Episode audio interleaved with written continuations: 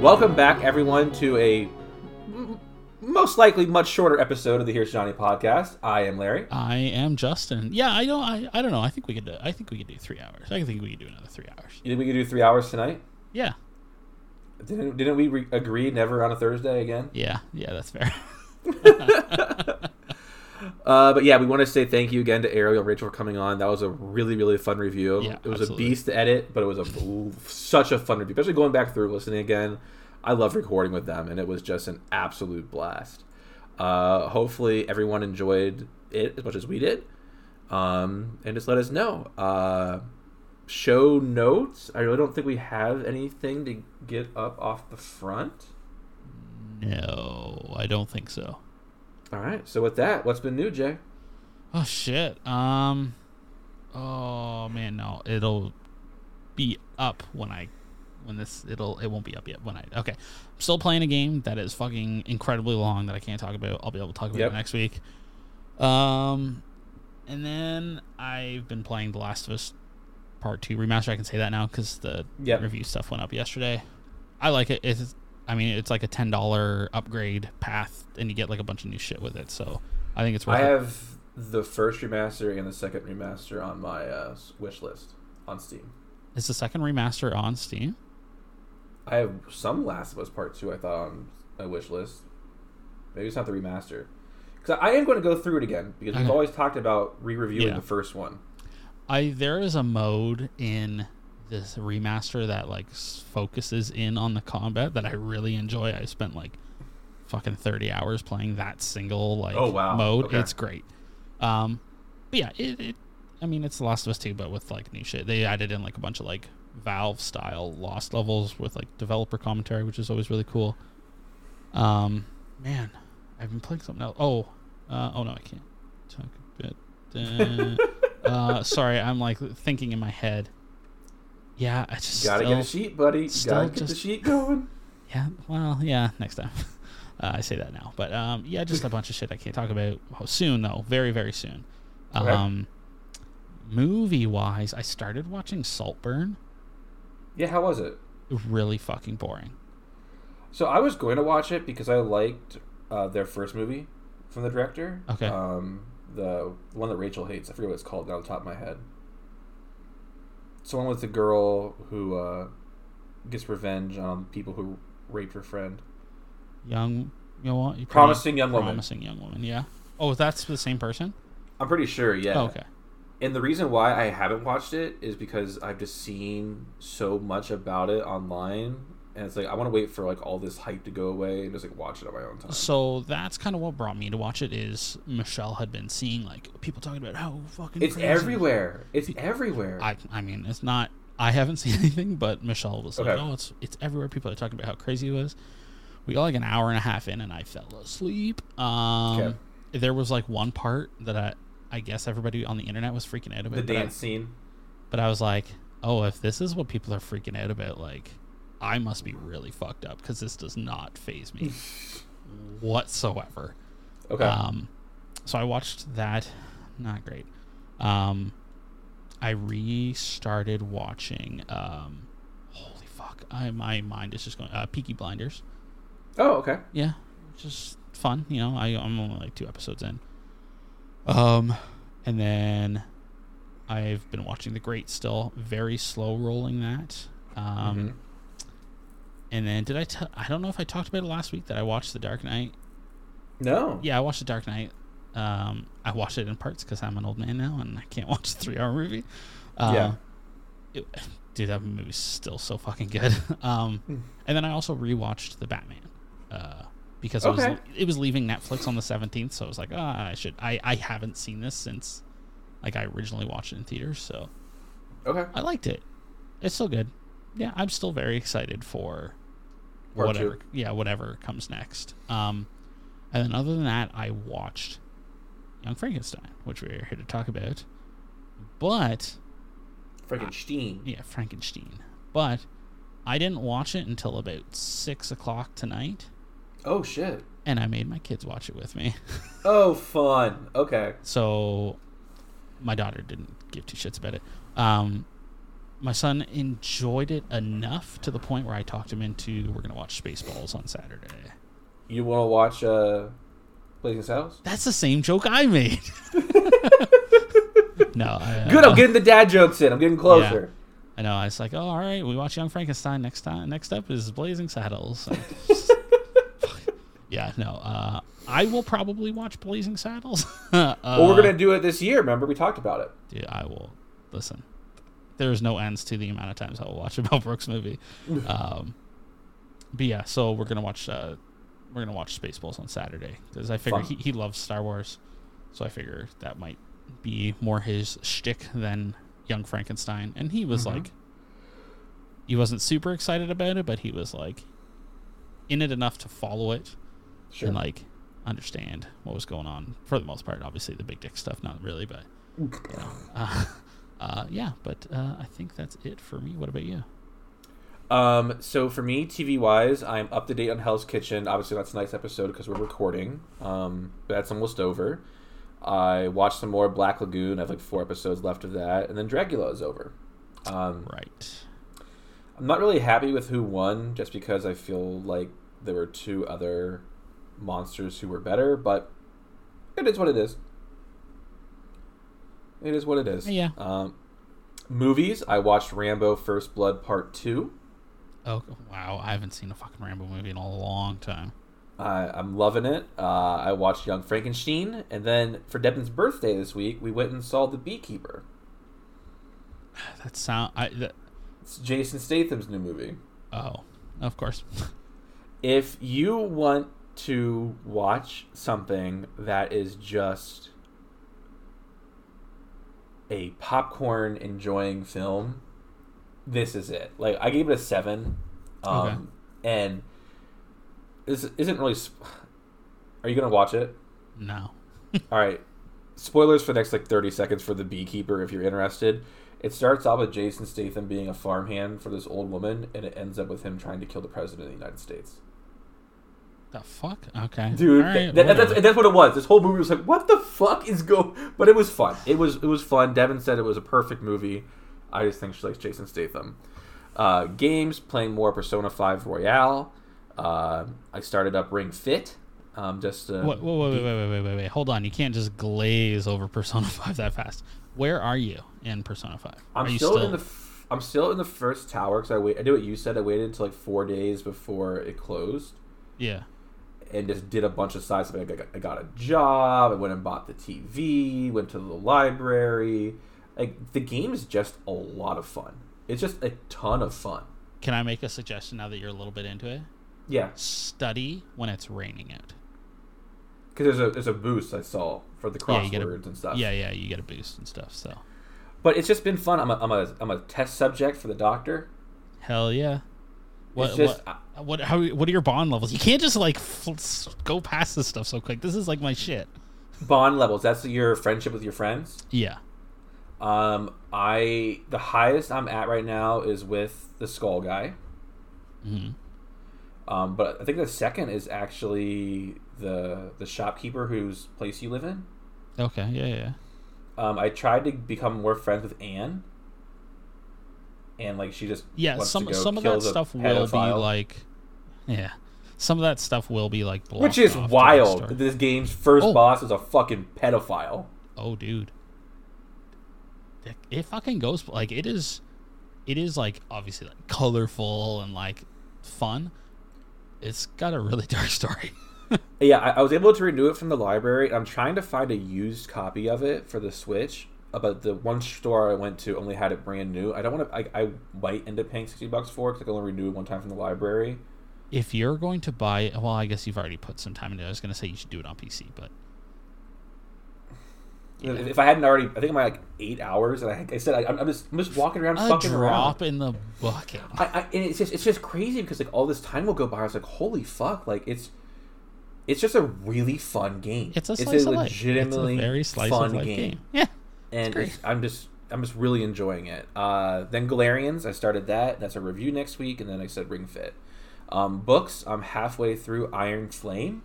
Okay. I love it. The P said the first one was trash, and he assumes this one is trash. But like, if you liked Harry Potter growing up, if you liked Aragon growing up, and if you like a little bit of sex and smut, this is for you. Okay.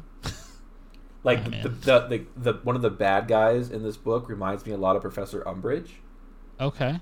And she's like one of my favorite villains ever.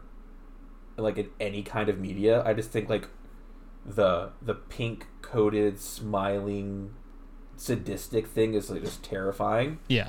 And I'm enjoying it. And then I started Stormbreaker, which is an Alex Rider book. Did you read this when you were a kid? I don't even know who that is. So it's about this young kid whose uncle gets mysteriously killed, and he finds out he was a secret spy for the British government, and so now he has to be a spy. Okay. It's just an audiobook to listen to, yeah, like a short audiobook. And then other stuff, the Dolphins lost, so they're out. So football and all its facets are over for me, unless you can score me a review copy of NCAA 25. Not going to happen. Keep me in mind. But now it's on to March Madness and spring training for baseball. Jesus. Sports never stops. Yeah, and the thing is for me, like, these are the sport, like tonight I was watching Michigan State basketball, okay, and it's like, it was just on in the background. Like, I had the TV muted and I was reading while it was on. Sports is just nice because it's like, you said, it's always on. Like, there's always, because it's always something you can just like, turn to have on the TV. So, it's nice. Sorry, I'm looking up this video game. Which one? It's EA. Yeah. Yeah, fuck EA. I know, and everyone is terrified because the last one, like all the NCAAs that came out, like always, like, people love them, but EA and Madden have just been shit the last few years, so people are terrified that this is just going to be like a Madden clone. It will be, you know that, right? I know, but I haven't bought a football game for a long time. Time to change that. But yeah, I'll probably do it. But with that, you want to talk about some Mel Brooks, my friend? I guess so. Let's do it. If you're blue and you don't know where to go to, why don't you go where fashion sits?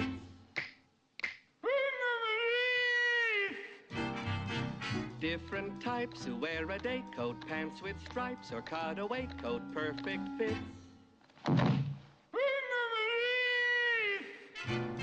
Dressed up like a $1 million trooper, trying mighty hard to look like Gary Cooper. Come, let's mix where Rockefellers walk with sticks or umbrellas in their midst.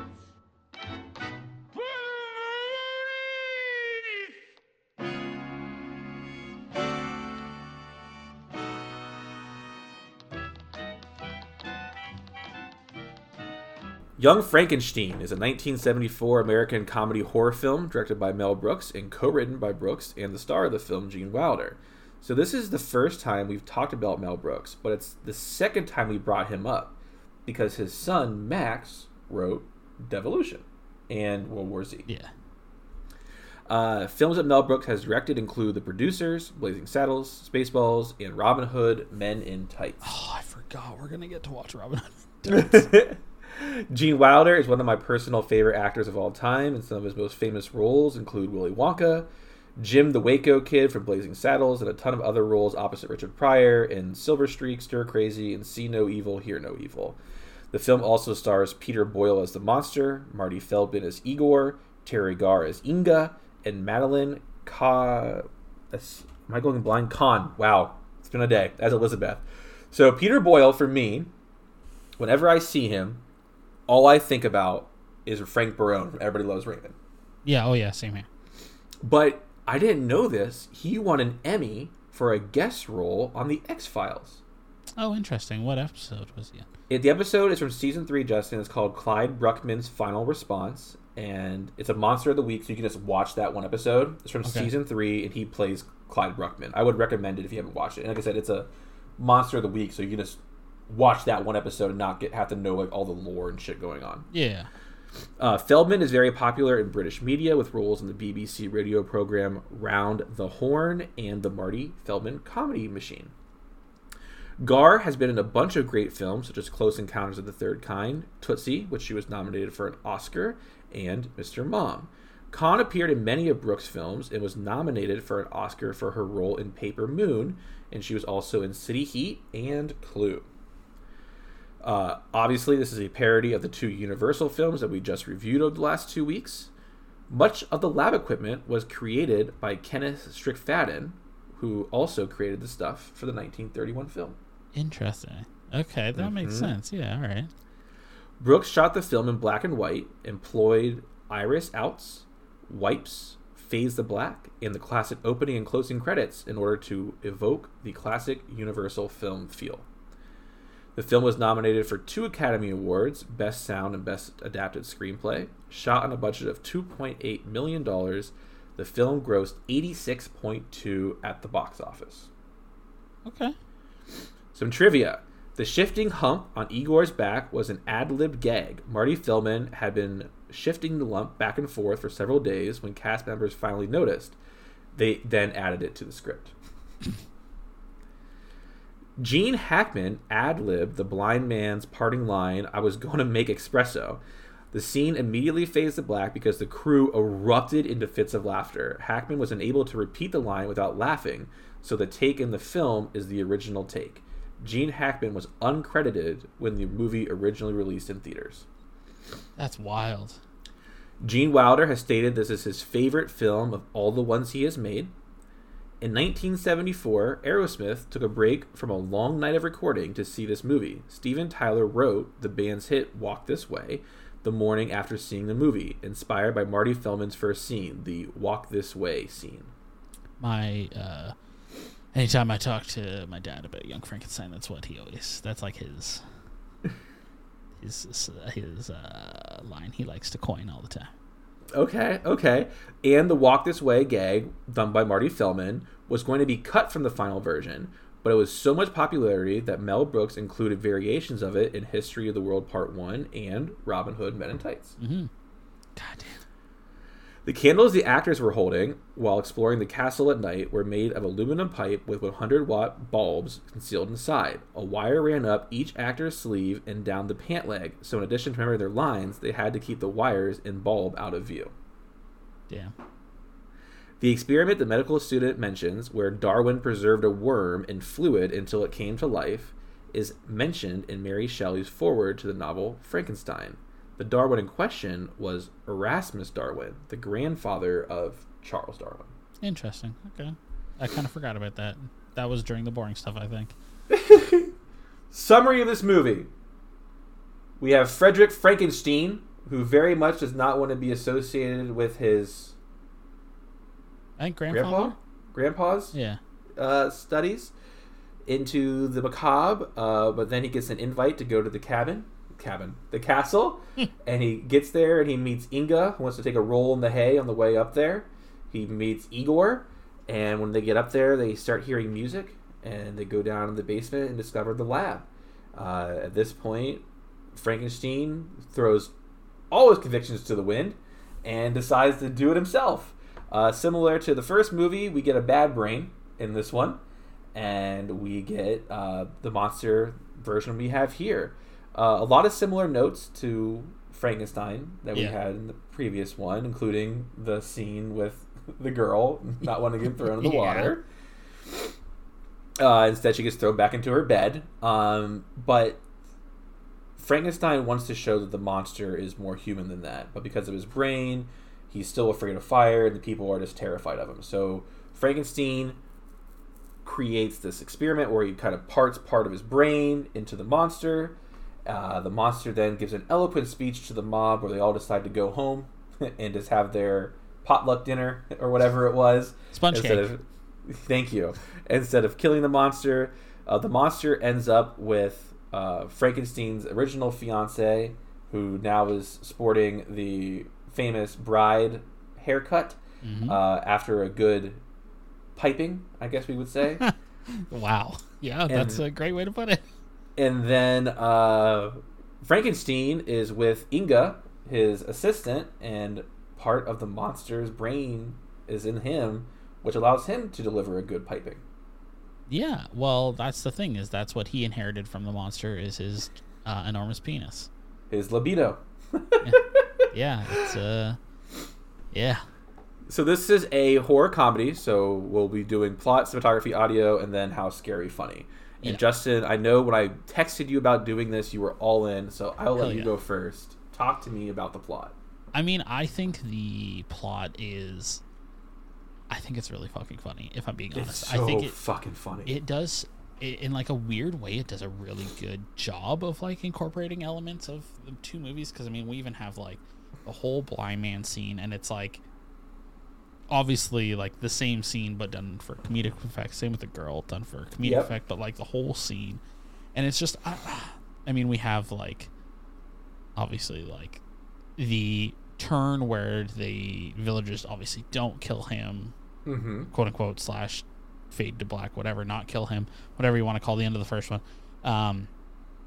It's done for like more comedic, to a comedic effect, and I think it does a really good job of, especially if you like us having just watched those two, it's kind of crazy like how well it merged the two stories in like obviously like its own fucking Mel Brooks wacky way. But yeah, no, I really like the plot of this. Like it's there are points, obviously, where like he just kind of throws his convictions out the window in like the span of like fucking 2 minutes, and his fiance, she was kind of thrown aside very quickly.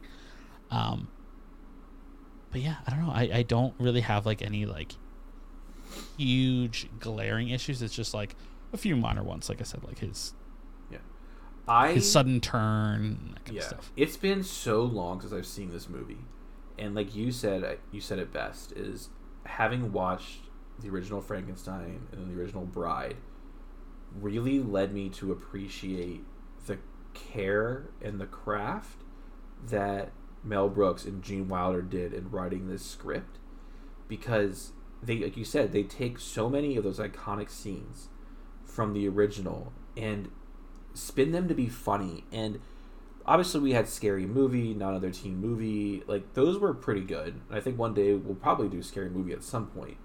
But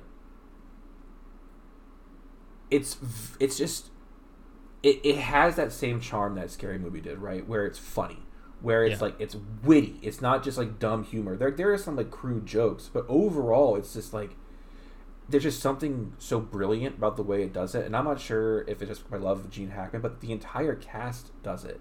Like, Inga is just so funny. Igor we'll get into hilarious. That. Yeah, we'll get into it. And it's just, like, the way the lines are delivered. And when I was doing some research on this, a lot of that stuff was ad-libbed.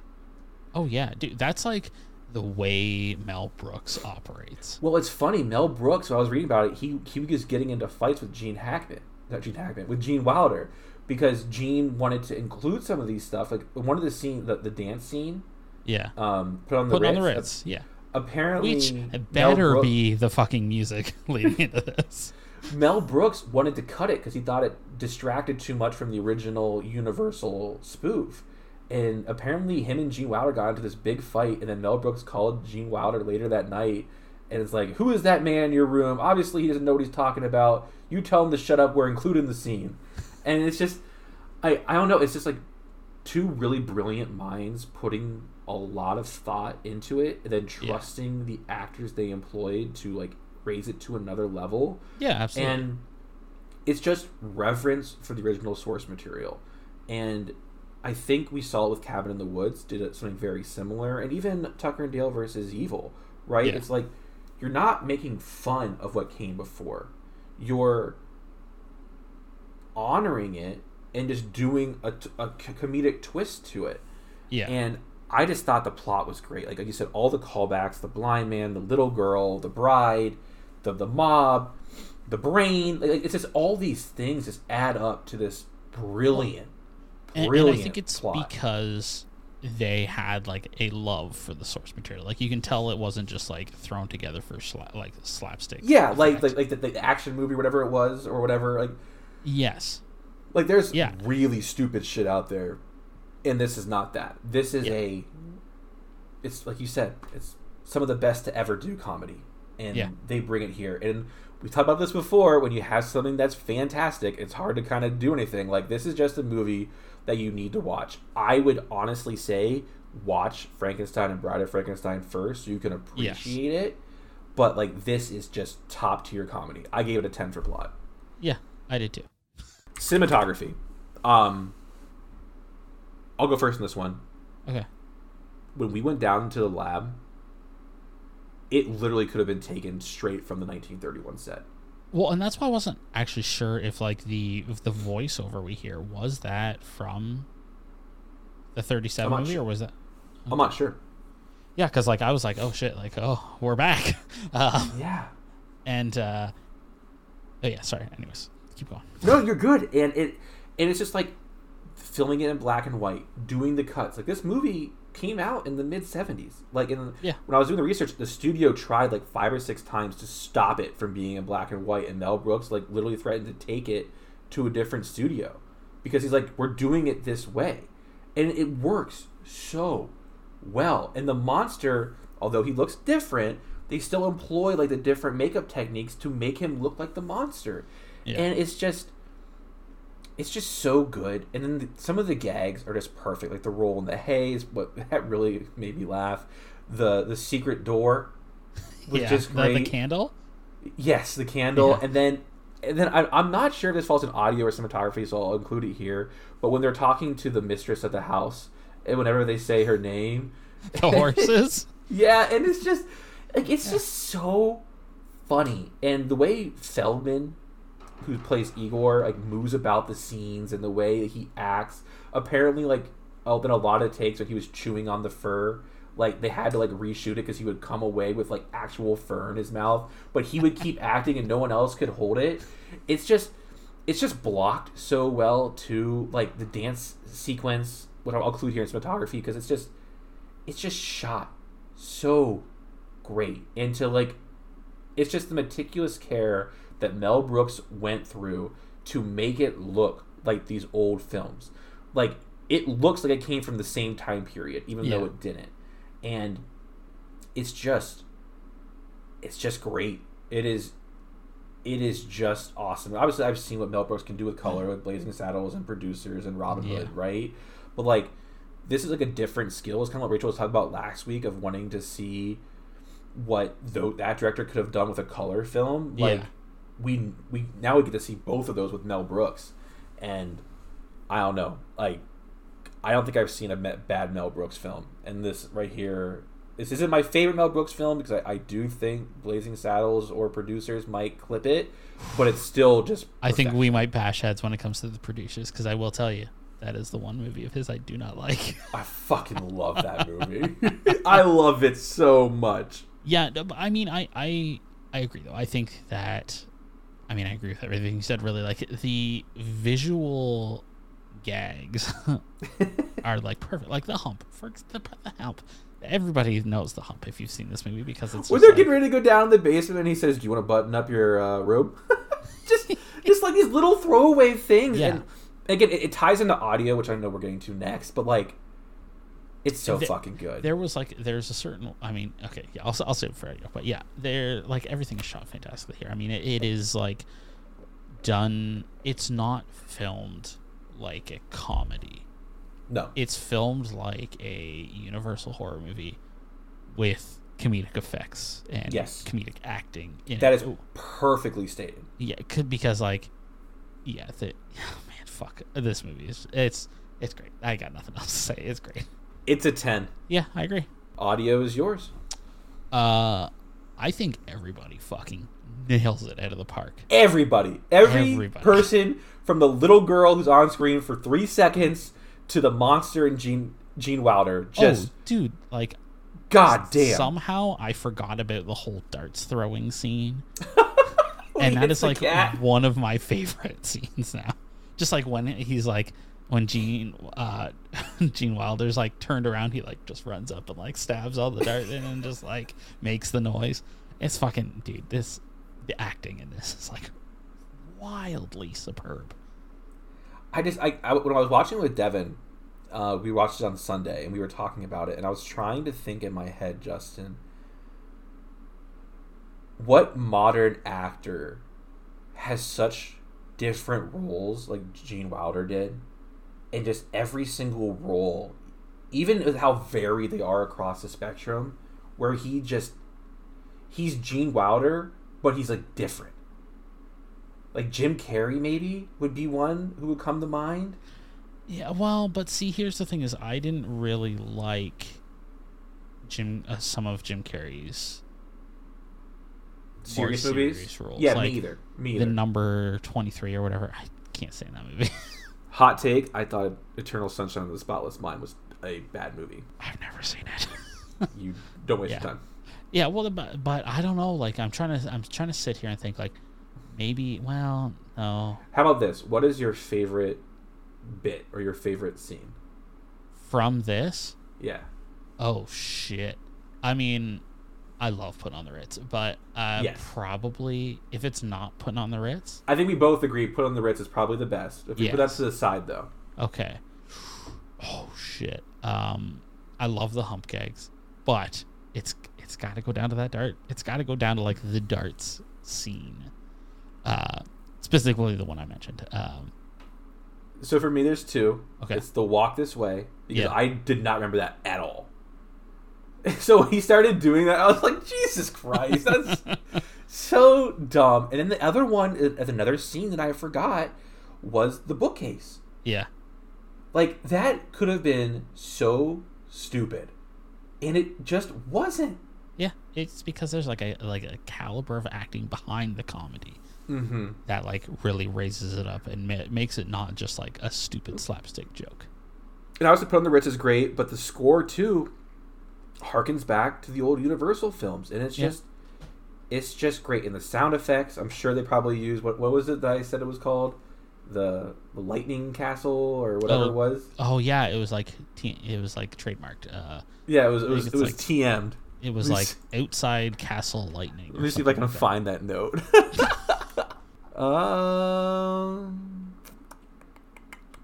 Because it was the first time it was used. Castle lightning strike. Lightning strike. Castle lightning. Castle thunder. Castle thunder. Yeah. Oh yeah. Castle thunder sound effect right here. Yeah. I'm looking at it now. But yeah, it's so good. I gave it a 10 as well. Yeah, I gave it a 10 as well. All right. How scary / funny? So I have two takes for this. Okay. Because I know how funny I found it, and I know how funny my son found it, or Michelle found it. I think I find this movie like gut busting, basically. Like I was laughing a lot during this movie, a lot more than I remember. Do I think it's the funniest? No. I think some of it hits really hard and really funny. My son, on the other hand, didn't find it a lot of it funny. Found like the hump thing kind of funny. Putting on the Ritz he thought was funny, but other than that, like nothing. Michelle was like bored watching this. Oh no! Yeah, she was like on TikTok. Goddamn TikTok. But yeah, so like I do think this is very funny. I think it's hard. It would be hard to watch for because I mean, when you go into a comedy movie, you like go for the laughs. Yeah. I think it would be hard to like for a first timer go and watch this, if I'm being honest, because I think there are funnier movies and funnier Mel Brooks movies as well. Okay.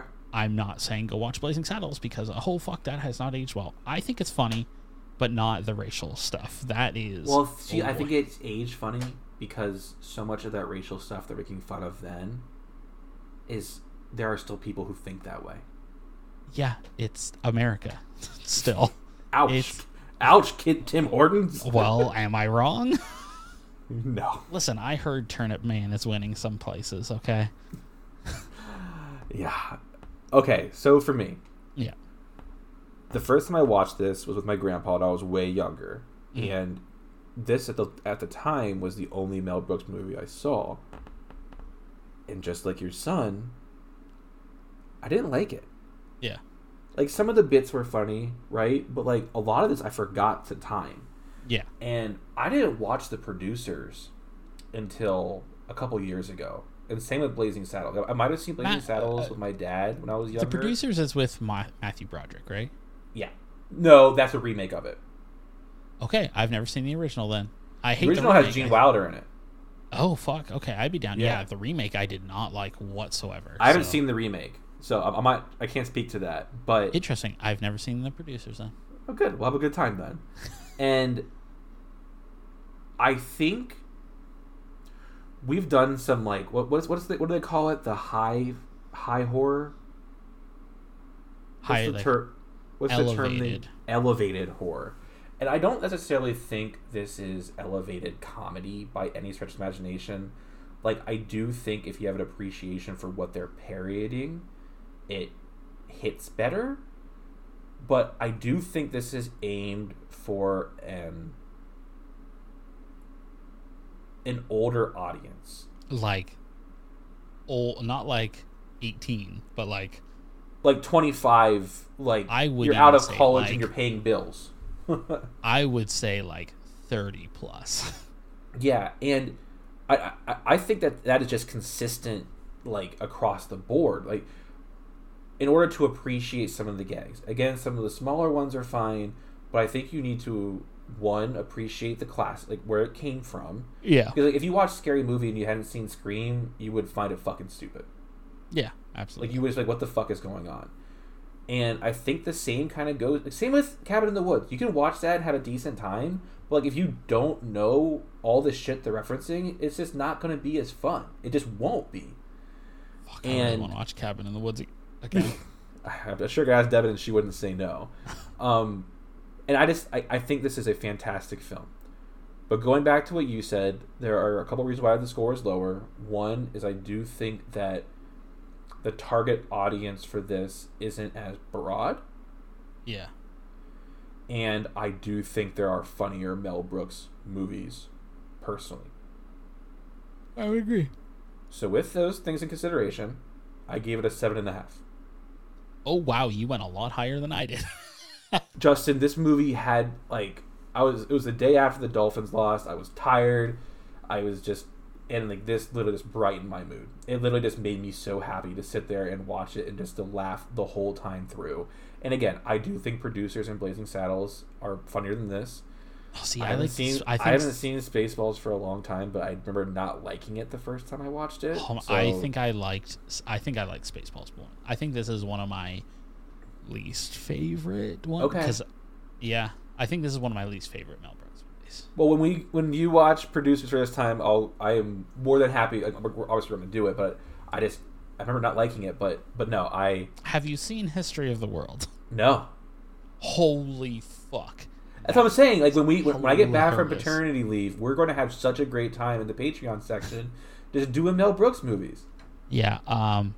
History of the World. It's a different audience. I think that this is just not meant for everybody. And I think that does hurt it.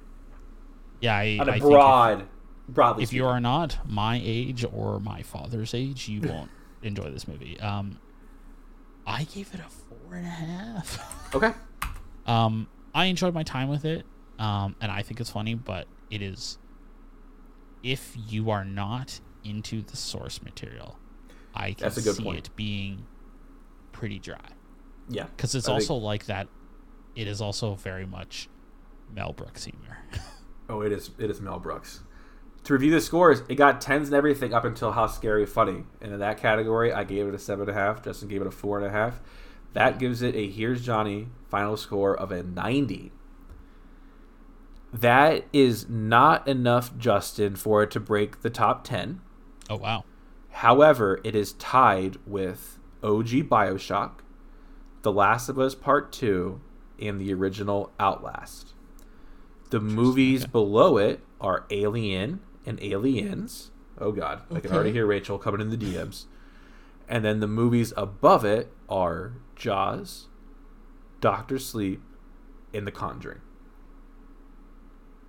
Interesting. I haven't seen Doctor Sleep since it came out. Isn't there like a director's cut or something? I have no idea. That makes it like longer but better? I mean, it was great. Like I said, for me, the reason why that movie will always have a very high spot for me is somehow Mike Flanagan bridged the Stanley Kubrick movie with a Stephen King book and got Stephen King's blessing. Yeah. That is... Yeah, it was a good movie. But it's also one I like... it's one of those good movies that I watched once and I don't know if I will ever watch again. That has happened to me with some of these AFI movies where I watched it, like Guess Who's Coming to Dinner. Like, I gave it a 10. I thought it was fantastic. I guess like the third for me so far. I don't know if I'll ever go back and watch it. Yeah. It's weird when that happens. Yeah, I think it's just getting old. Fuck. So I've seen Get Him to the Greek, like I said, probably 20 or 30 times. And it's now good. Like, it is like, it's ingrained in you that is like a comfort movie. So know you can go back and watch it time and time again. Yeah, I have. Yeah, that one and Superbad. Both of those are in that special spot. I fucking love Superbad. So that's our review of Young Frankenstein. We're going to head into the closing and tell you guys what's coming up next.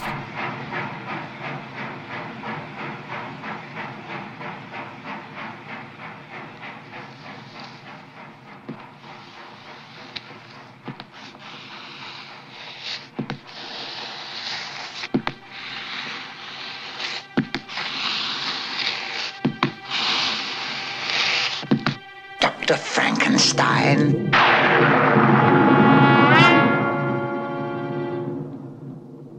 Frankenstein. So, next week will be Galerians. It is an old PS1 game. I know Ginger is super excited. When I was telling him I was playing it, it brought back a lot of memories because he played it when he was a kid. And then we'll be doing... Oh, so it's going to be bad then. Like I said, I've already started it. And then we're watching The Body Snatcher from 1945 and then the Vincent Price House of Wax. After that is Jurassic Park, but I'm going to try to replay or get back into Alan Wake 2, because hopefully the part that was bugged for you will be patched so we can get that review out there for everybody. Justin, any thoughts? Anything you want to leave the people with? No. All right. Yeah, perfect. I got nothing. Patrons, stick around. It's Justin's turn to ask me some questions, and until next time, stay scary. The Here's Johnny podcast is brought to you by Larry and Justin. You can find the show on Twitter at Here's Johnny Cast, and you can find Larry at Beaver LA. You can find Justin at PickleThing, and you can email the show at heresjohnnypodcast@gmail.com. You can look us up on Facebook at Here's Johnny Podcast. As always, in the show notes, you can find links to the Discord and to the website. We are also on Instagram at heresjohnny_podcast. Also in the show notes, we'll have a link to the Twitch and YouTube channels. And if you would like to support the show, you can head on over to patreon.com/heresjohnnypodcast. Every cent goes into the show. And yeah, we just really use it to make the show better. Again, I just want to say thank you very much to our patrons. You guys help make this possible. But yeah, Patreon is the way we support the show. We aren't looking to get rich. And like Justin said, every dollar, every cent, it all goes back in. There's some pretty cool tiers, so head on and look at that. But until next week, see you guys later.